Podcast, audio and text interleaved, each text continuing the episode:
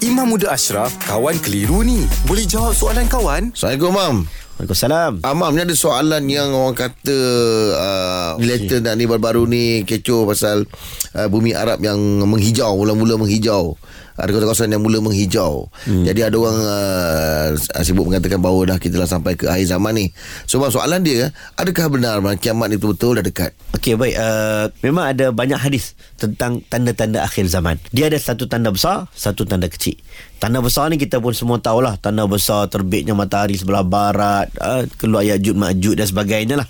Tapi tanda kecil-kecil ini terlalu banyak hadis Nabi sallallahu alaihi wasallam. Hmm. Uh, antaranya yang kita tengok memang sebahagiannya dah ada dalam masyarakat kita.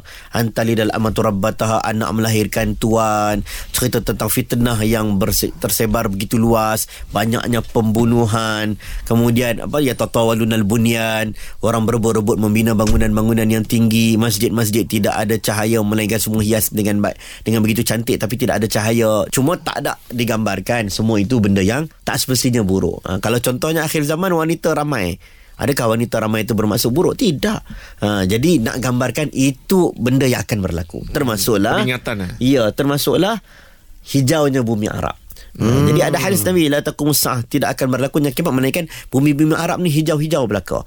Kemudian akan ada air-air keluar kan macam macam macam jadi kebun-kebun yang indah sehingga orang tak takut untuk berjalan di padang pasir. Uh, orang Iraq nak pergi jalan tak takut melainkan takut sesat jalan. Tak takut ni bermaksud dulu takut mati kebuluran. Uh. ni tak sebab dah hijau-hijau ah. Jadi itu sebahagian daripada tanda-tandanya. Walaupun saya dapat maklumat ada sebahagian rakan-rakan saya cakap uh, hijau-hijau di bumi Mekah ni bukan baru ni. Banyak kali dah, dua tiga kali dah berlaku. Uh, tapi kita anggaplah benda itu peringatan untuk kita. Uh, jadi itu memang disebut dalam hadis tentang tanda-tanda akhir zaman dan kalau kita nak sebut tanda akhir zaman ni sebenarnya dia begitu lama dah berlaku. Tanda-tanda kecil ni. Uh, even ayat Quran iqtarabatis sa'a wa syaqqal qamar. Telah dekatlah hari kiamat. Ni ayat Quran 1400 tahun dah disebut dah. Hmm. Kehadiran Nabi terakhir zaman, Nabi Muhammad Nabi akhir zaman. 1400 tahun dulu. Bermaksud Nabi juga bila dia hadir, dia datang bermaksud akhir zaman sudah dekat.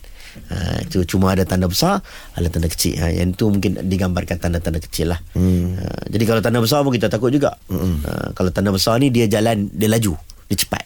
Ha, dia bagaikan biji tasbih kita ada kat tali kan kita potong tali jatuh maksudnya ha, bila tanda kecil tanda kecil tanda kecil lama main tanda besar dia berturut turut turut turut cepat jadi maka kita kena ada kerisauan dan kebimbangan hmm. tentang apa yang kita persiapkan untuk hadapi saat-saat kehilangan kehancuran dunia ni dan kita nak tunjuk apa daripada Allah SWT.